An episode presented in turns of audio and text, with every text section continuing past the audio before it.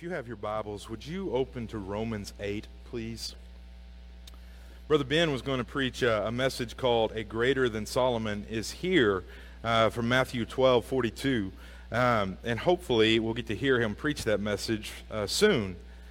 But the Lord sat down last night and prayed, prayed. Jennifer and I prayed together on the bed, uh, just sitting there thinking, man, I prayed. I was walking the boys around the neighborhood. They were riding their bikes and just trying to think, man, um, God, what is it that you, who this didn't catch off guard, would have me to say? And um, and I believe that this is it.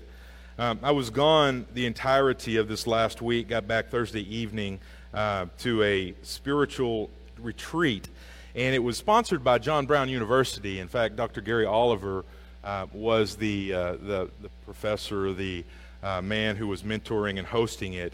Uh, there were six men who are in ministry of some form from uh, states all around us, uh, from Bellevue Baptist Church, from Branson, Missouri, from Elmdale, uh, down the street, myself, um, just different men. And it was such a, a, strange place for me to meet because it was at the monastery, the abbey in Subiaco, at the Subiaco Academy. And of course, you guys know that that's a Catholic monastery. It's a Benedictine uh, monastery, and um, they believe much differently than we do. Uh, but it was a quiet and a sacred place. It really was. And we weren't allowed to have our phones, uh, which was very difficult. Uh, try. Try it, okay? Uh, fast from your phone for a, a, day. You know, use it just at, at, leave it in your room and go back at night to check it, and you'll feel my pain. Um, I, I get a, a, report, a phone report about usage time every Sunday morning as I'm as I'm in the office, and uh, my report this week was negligible, and it's never been that way before, but it was something else. And so um, I, have got some making up to do, some things to catch up on, but um, I, I, thought about the things that we learned, and we had a lot of quiet time. One of the emphases was silence and uh, be quiet, be still. And so we would have moments where we would just go either on campus or into the uh, into the, the monastery there or wherever it may be. And all that you could hear was bird song. You could hear some cows lowing because it's all country farmland around there. You could hear the wind kind of rustling through the leaves and there was no other noise. And one of the things that god kind of was showing me in that was everything that's noise is man-made there weren't any trains, there weren't any diesels, no jake brakes, there was no music playing, there was no stuff. There was nobody griping, there was nobody saying anything. It was just you and the Spirit. And if you get in that place, it's not easy, okay, to hear from the Lord because I remember we were given four hours. We, we drove up to Magazine, Mount Magazine, and we're up on top of the mountain. And um, I, I sat down in this little cleft of the rock. There was a little place way up there. In fact, I was so quiet and still, and I was sitting there pondering and journaling and reading scriptures that three buzzards started uh, circling overhead. No joke. And I knew they were buzzards because I could see their faces. And uh, I was like, hey, don't eat me, you know. And I picked up a rock because I could have hit one of them with a rock, I guarantee. Uh, they were that close. But anyway, uh, what I found was that for about 45 minutes, it was like, sweet, man, this is great. I'm in, I'm in the Bible, I was in the Psalms, I was kind of writing down some thoughts and some ideas. One of the things I was writing is, what's the difference between, between being transparent and being genuine? And I felt like the Lord was just speaking into my life. And then after about 45 minutes, it was like, you're no longer spiritual, okay? I was looking at rocks. I was thinking if there was going to be a snake come out. Uh, I, I, was trying to figure out what kind of trees these were. Those little helicopter things that you can throw up and they spin were beside me. And I mean, it was non spiritual, okay? And uh, I was like, man, I feel like. Not, not, not like a pastor's supposed to feel when you've got quiet time alone with God. But uh, then, after about 45 more minutes, I, I pressed back in and uh, got back in the Word and just started praying. And, you know, for four hours, just think about that. Have you spent a four hour stretch where it's just you, quiet, Bible, and God? And it's not easy, okay? But it should be natural to us, yet we don't often get that time. And so, I wasn't preparing for a message this week. Um, I knew Brother Ben had it, and Brother Brian did a great job last week uh, uh, preaching and the wonderful work of salvation that he's done, and Charlie's heart, and just the things that God is doing. But as I contemplated and sat down last night, I don't take this stuff lightly ever at all because this is God's Word. But the thing that kept echoing in my heart and my head was what was going on with Ben. And um, so I said this statement earlier in the prayer that nothing catches God off guard. The reason for that is because He's omniscient. He knows everything. He's omnipotent. He's all powerful. He's seen the beginning from the end, eternity past to eternity present. He knew where you would be this morning. He knew what would be going on in your life right now. He knew that Ben would be in the hospital this morning. It's just that sometimes he has a bad habit of not letting us in on everything that he's doing, right? And so um, the message this morning is really more than anything about God's sovereignty and omniscience. And I, I want to read the scripture with you. Now, know this I, I preach out of the English Standard Version of the Bible, I study out of the King James, out of the English Standard, out of the New American Standard, and often I'll cross reference in the NIV and the NLT too, because I want to get a full picture and be able to help explain what's going on. I'm a teaching pastor, uh, and I love to teach and try to break down the Word of God so that you understand it too. And so we're going to have the ESV on the screen. Did you get that? Because it was late notice. Uh, if you've got Romans 8, verse 17, throw it up there. And that's a wonderful quote, but they don't need to see that yet, okay? Uh,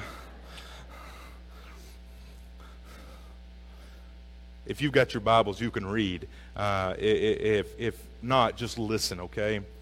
I took five different translations and spent time trying to put them in something that would maybe speak to your heart.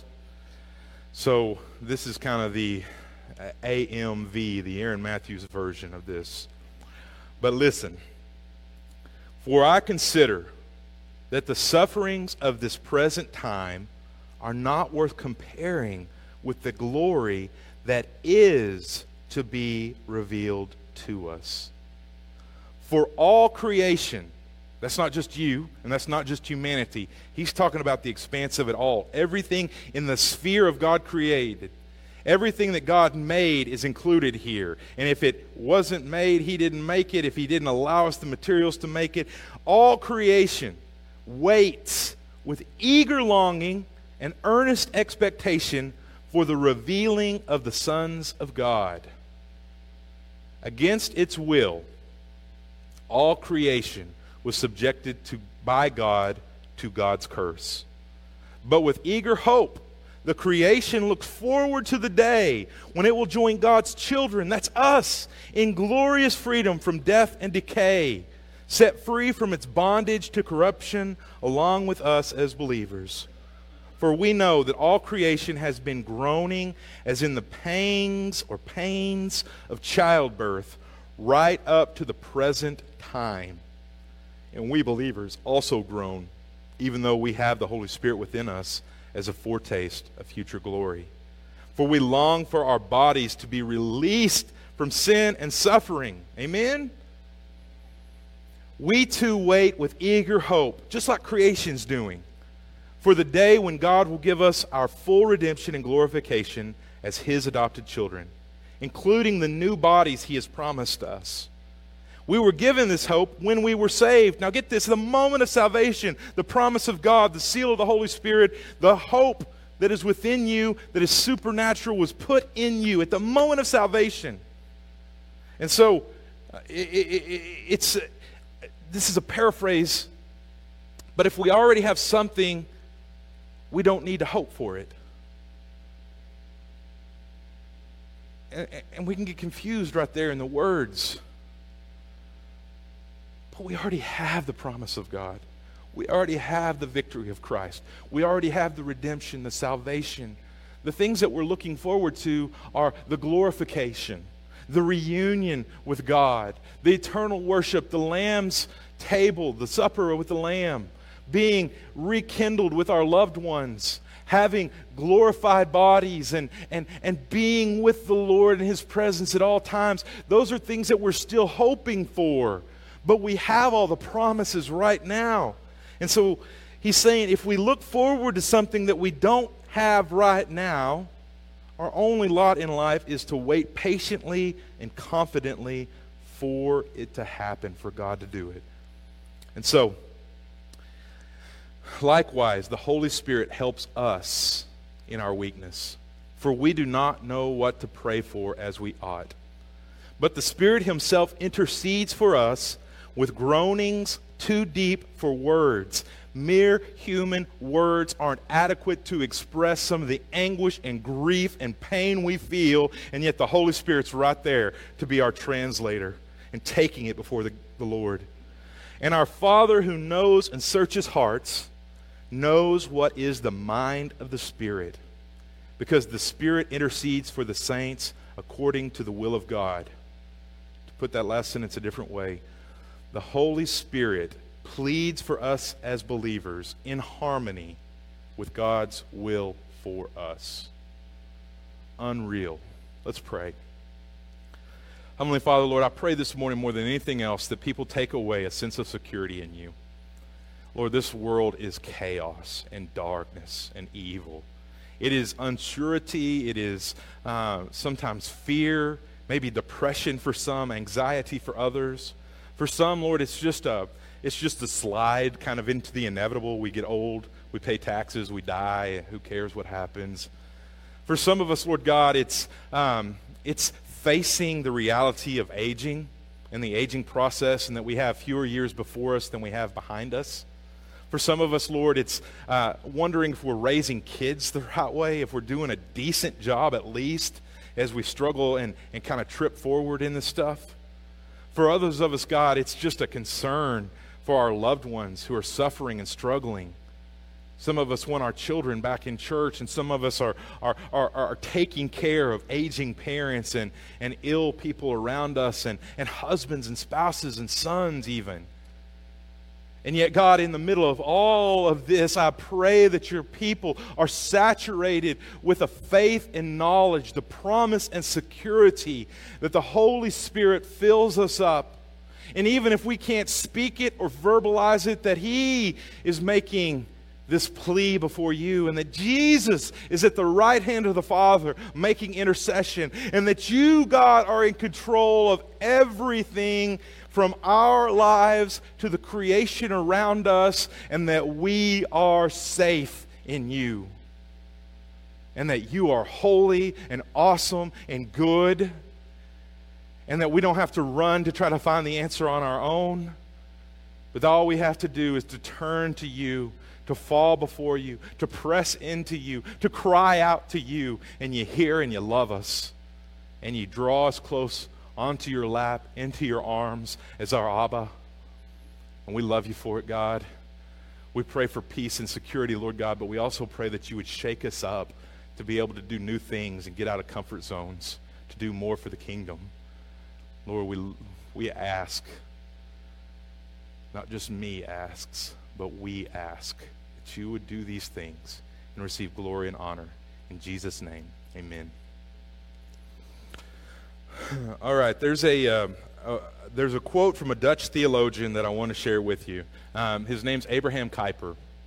Abraham Kuyper uh, said this quote in 1880. It's one of his most famous quotes. Um, he would later on become, I think it's from 1900 to 1905 or 1906, he was the prime minister of the Netherlands. And so he was a theologian, he was a politician, um, and he seemed to balance those things pretty well. But he speaks into this idea about sovereignty. There is not a square inch. That's not very big.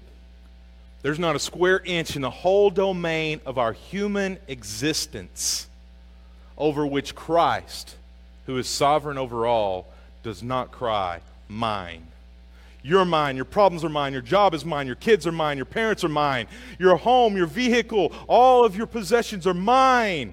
The earth, the mountains, the things that you can't claim, the skies, the clouds, the sun, that beyond our reach out of this atmosphere, mine. It's His. He owns it. He cares about it. He created it. And so He's involved in it still. And where we come with this, and I hope it comforts your heart today and helps you to reassess and realign man, I'm worrying over ant hills. And I'm not to diminish your worry or your problems, but in the grand scheme of things, God has it. And so, all of life, all your work or your school, all you do for pleasure, everything that you are in every domain of life belongs to Christ. Nothing is foreign to him. Nothing is outside his reach. You can't get in a well deep enough or a cave far enough back that he's not there and present. Nothing is cut off from him. The hidden things that you do, the secret sins, the thoughts, it's all his. All of life, culture, politics, and human affairs belongs to him. The one who is working toward the restoration of all things has a hand and an interest in it all. And you think, man, the world's spiraling out of control. I can't stand this president. I don't like Congress. Our governor's doing a bad job. Did you hear what those people did to that police officer? Can you imagine those riots? Did you hear what's going on over in China? What about the stock market? What about me? Did you know the diagnosis that I just got? Do you know how lonely I am? Did you know what happened to my brother? Do you know what's going on over here? And man, guys, if you watch the news for even a few minutes, all this lands on you and it crushes you and it perplexes you and it beats you down and you get this feeling that God isn't sovereign, that the world is in control, and that the devil's winning, and that you're losing, and it's all going to go badly for you. And that's a secular way of thinking, not for the Christian. But, guys, Christians get sucked into this every day. He's working toward the restoration of all things. The Lord Jesus is interested in earthly affairs. And what this means for you and I is that He's involved with everything, get this, that affects you, that concerns you, and that pertains to you. And you may be like, man, some things are too small. I don't think so. I think God is intricately involved in the most minute details, the minutia of your life. When your tooth hurts and you can't even handle it or think straight or see straight and your head is aching because of it, or you can't sleep at night and all that fills your pillow is tears, when you're worrying about your kids or your loved one that's being deployed overseas or the job is on the line or anything else, guys. And I have to close my eyes to even grasp it in my head. I can't. Everything, everyone, not just you, everyone, everywhere. It's all under Him. Everything that affects you, concerns you, and pertains to you your work, your environment, your family, your emotions, your faith, and the whole of your life. And He is the Lord of it. And I wonder, guys, if you've surrendered your life to the Lord of it and you say, Man, I've got a job transition coming up. Man, I'm about to have an empty nest. Man, I, I, I, I don't know what to do next. Uh, I got a call about a job the other day. Do I take it? I, I got a call about my health from the doctor. Do I go through with the radiation or do I stay here and try to faith it out? Do I move in with my parents who are aging and sickly, or do I just stay here and try to help provide for them the best I can from here? What do I do?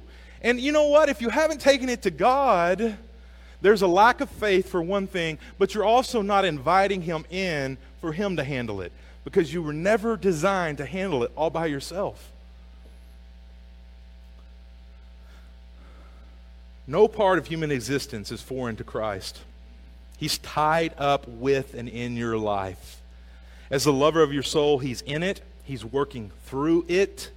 He's working all things together for your good, which is also in Romans 8. Look at verses 28 and 29.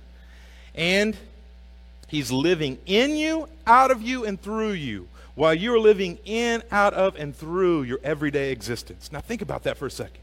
You wake up in the morning. Now, I wonder if you sometimes get a little convicted when you think about God's always with you. He's never left you, He's never forsaken you, He's never moved, He's never not been faithful. There's never been prayers being prayed in intercession for you in heaven. There's never been a moment where His eye has been off of you or you aren't the apple of His eye. And yet, I wonder how many times you and I even think about God or surrender to God or draw close to God.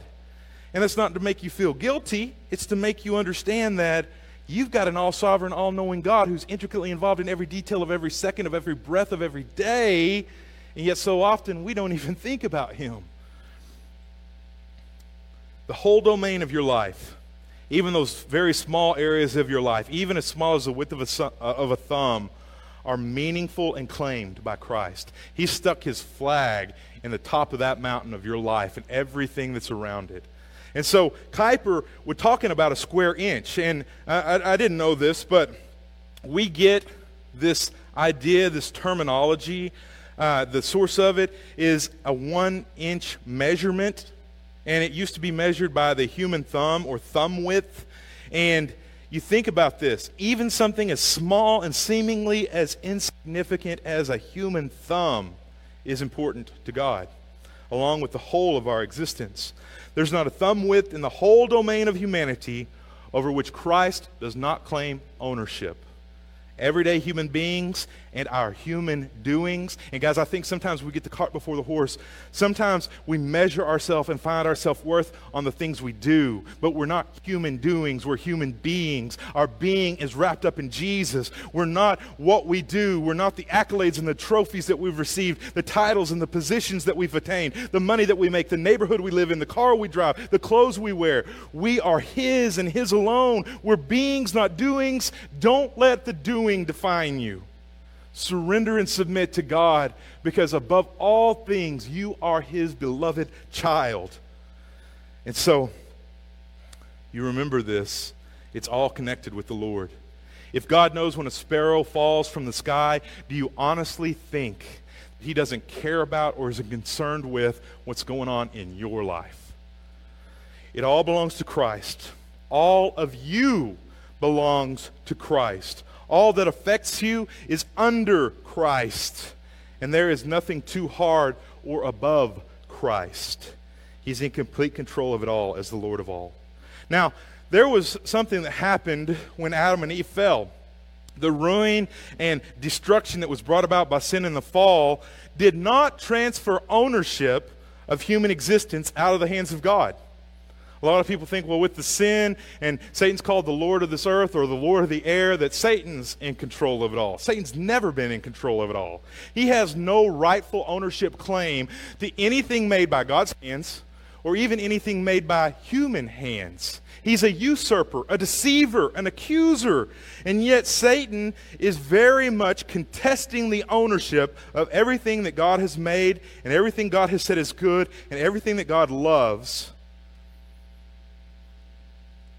And He's working right now in your life to undermine everything, to whisper lies to you, to trick you, to deceive you, to fool you, to get you away from God, to not do redemptive work, to not live for the glory of God, to not obey God, to not assemble with God's people, to not speak the praises of God, to not read the Word of God, to not pray to God. Satan's trying everything in his path to keep you from the redemptive plan and purpose of God. It's Christ Almighty who is the Lord. And he makes the ownership claim. And guys, that should be a reason for our rejoicing. We may hope that our work has at least some contribution to it all. Man, God, didn't, didn't I get a little bit of the credit for, for helping lead somebody to Jesus? Uh, didn't I redeem something? Didn't I, didn't I plant a tree on Earth Day? Didn't I do something good, God, to help bring the process and make it better? And the answer is no. It's all Him. He can do it with or without me, but He invites us to be a part of the beauty and glory of it all, to participate in it. And here it is. All we have to do is to acknowledge the rightfulness of His claim. God owns you. You were bought at a price, therefore, you are not your own. And guys, I think we forget that and we want to say, well, I'm a little bit my own. I make my own decisions. I chose to wear a sweater today instead of a, a suit and tie, you know, and now I'm hot because of it. and it's supposed to be 74 degrees today, which I looked at after the fact, okay? Um, we like to say, man, I made some of the decisions, I did some of the good, I did some of the things, man, that's stealing glory away from God. You may say, well, I made those kids. My mama started saying after she got saved, she used to say, well, it was, I raised those boys. My dad was gone a lot. But then she started saying after she got saved, me and God raised those boys. And I wish she'd start saying, God raised those boys, and I was their mama, you know? Uh, because I'm realizing that a lot more as we're raising kids, too. Um, we're just supposed to do our best to uh, acknowledge that He's the rightful owner. To just bow down before Him. I mean, get on your face and your knees sometimes to remember your place because you were redeemed as a worm. You were a scallywag, a rascal, a nothing, a no good, a dead in your trespasses and sin. And sometimes there's brokenness in our life, and it's sad that it's only the brokenness that causes me to get on my face before God. Sometimes I just need out of sheer joy get on my face before God and remember what He redeemed me from. We're to try our best to live in accordance with His commandments. We're not mutual owners or redeemers of anything in creation. We're but simple stewards put in charge of our lot in life and called to be faithful with it, holding it loosely and surrendering it all to Him. Omniscience, it's a big theological word, but it's defined simply as the quality or ability to know everything. And, um, you know, parents of teenagers, I'm sorry, because we've all been teenagers and maybe you were a good good kid, but even good kids thought they knew more than their parents. All right. Um, we have to have that beaten out of us a little bit in life. Uh, but I think sometimes even four year olds think that they know everything. And we have this really strange ability as people to think that I know best for me. I know what affects me. I know that I should do this and shouldn't do this, and I can make my own decisions, and really I can become dependent from God. I'm just doing my thing. Well, here's the deal for God to be sovereign over his creation, whether it's visible or invisible, whether we can see it or we can't see it, he has to be all knowing. He's either sovereign over all or he's not sovereign at all. Think about that. He's either sovereign over all your mess and all your junk and all your warts and all your worries, or he's not sovereign at all. He's got to be one or the other. And he's worthy of giving it all to, and not just holding a few things back and saying, you know what, this one's mine. This problem I don't think you can solve. I'll take care of it. No, bring it all before the throne and lay it there and say, man, God, it's all you. All you. I need every bit of help I can get. God knows everything. Listen to the words of 1 John 3:20. Even if our hearts condemn us, God is greater than our hearts, and he knows all things. He knows the most minute details of our lives, but he also knows those same little details about everyone and everything around us. You got a problem person at work? Everybody does. I mean, I got a bunch of them at this work, okay? Uh, here's the deal on any given day, I may cross paths with a person. I may see a, a, church member or a friend or, or an acquaintance or a neighbor as I'm pulling out of the driveway at home. And God knows all my stuff. And He knows everything that's worrying me and what I've got going on that day and the things that I'm, I'm like, man, I got a list and I got to do this. But He knows it about them too, and you don't. And you know, uh, th- there's a saying that says, uh, give mercy, because everybody that you meet's fighting a hard battle, right? And we don't know their battles. We don't know the junk that's going on. We don't know about the wreck two miles up the road. God sees and knows it all. Why is it important to trust Him? Because if I'm trusting Him and walking step in step with Him, all the stuff that I meet in my life, all the problems that I face, all the things that are unexpected, the accidents of life, the difficult person at work, the sad person at work, the mad person, that you come home to, the, the frustrated person that you may come home to at the end of the day, or the, the zonked person, the tired person. Man, God will help prepare you for all of that since He's already seen it and knows it. You just need to get with Him. Matthew 10, verses 29 to 30. What is the price of two sparrows? Isn't it one copper coin? Some of our translations say a penny. But not a single sparrow can fall to the ground without your Father knowing it. Man, I think about all those ducks I've killed throughout the years. Man, I kind of feel bad about this one. And even the very hairs of your head are all numbered. In other words, God knows when an inconsequential little bird dies, and He knows when you lose a hair from your head. And again, for some of y'all, that's, that's not that hard, okay?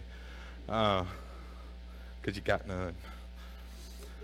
Not only does God know everything that will occur until the end of history itself, but He also knows our very thoughts even before we speak them. Isaiah 46, verses 9 and 10. Listen to it. Remember the former things of old, the stuff that happened long ago. For I am God, and there is no other. I am God, and there is none like me. I declare the end from the beginning and ancient times from what is still to come.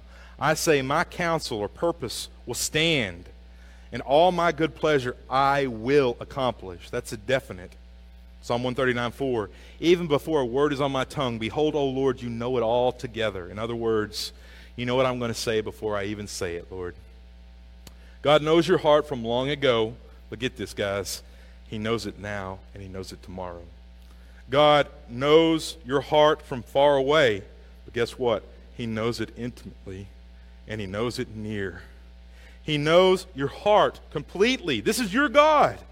He even saw you as He created you in His mother's womb, and you ask, Are you pro life or pro choice? I'm pro life all the way. I'm pro life because God created in the womb. Listen to what Psalm 139, 1 3 to 15 to 16 says. Oh Lord, you have searched me and known me. You have examined my heart and know everything about me. Those things in parentheses are the explanation here. You know when I sit down and when I rise up, you discern or perceive or know intimately my thoughts from afar, even when I'm far away. You search out my path when I travel. And you know my lying down to rest at home. You're acquainted with all of my ways. My frame was not hidden from you when I was being made in secret, intricately woven in the depths of the earth or the dark of the womb. Your eyes saw my unformed substance, my body. In your book were written, every one of them, the days that were formed for me, when as yet there was none of them. Every moment of all my days was laid out before a single day had passed or come to be. It's very easy and hypocritical of a living human being to be able to say that a life doesn't matter when our lives we want to matter. God has given us life. He has a plan and a purpose. Now, any aborted baby, any little baby that died, I believe with all of my heart from the, the, the sacredness of Scripture that they are safe in the arms of God. But how sad. And it's not just abortion, that's, that's one sinful thing. And I believe that it is, um, is awful. It's the genocide of our generation. But there are so many other little things where we devalue ourselves and devalue others and criticize and complain and hold views that are contrary, I think, to what God thinks and sees about us.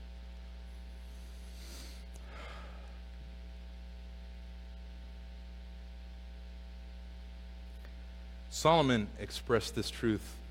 Solomon was the wisest of all men, but he's also the dumbest, too, right? Um, what an irony.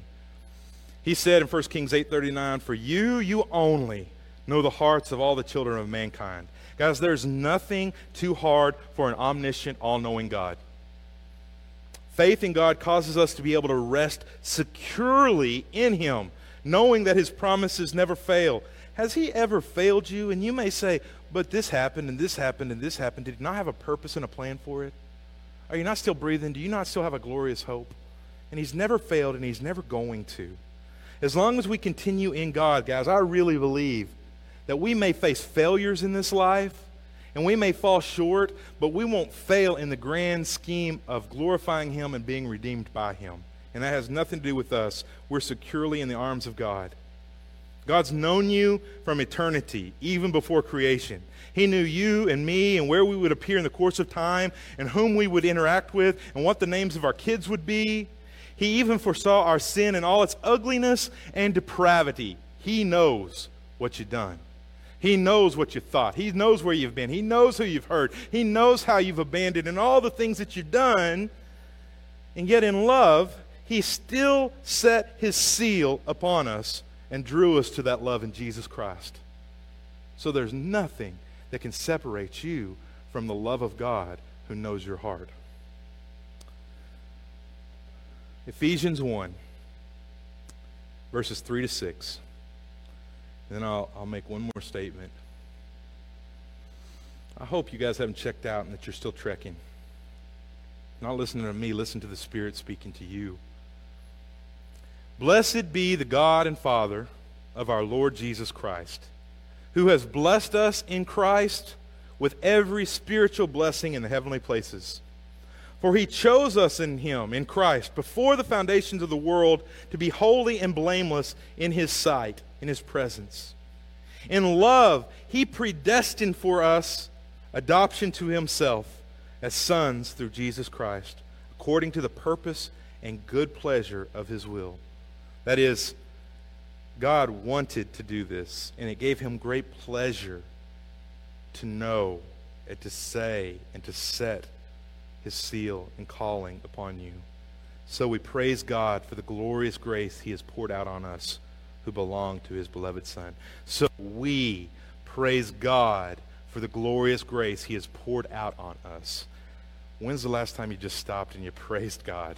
My, oh my gosh, man, it might just be because uh, you, you, you got, I got one this morning. It's been a busy last 14 hours.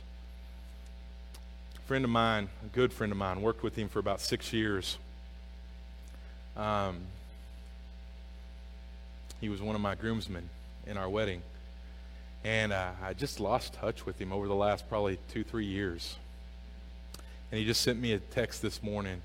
And man, it made me smile.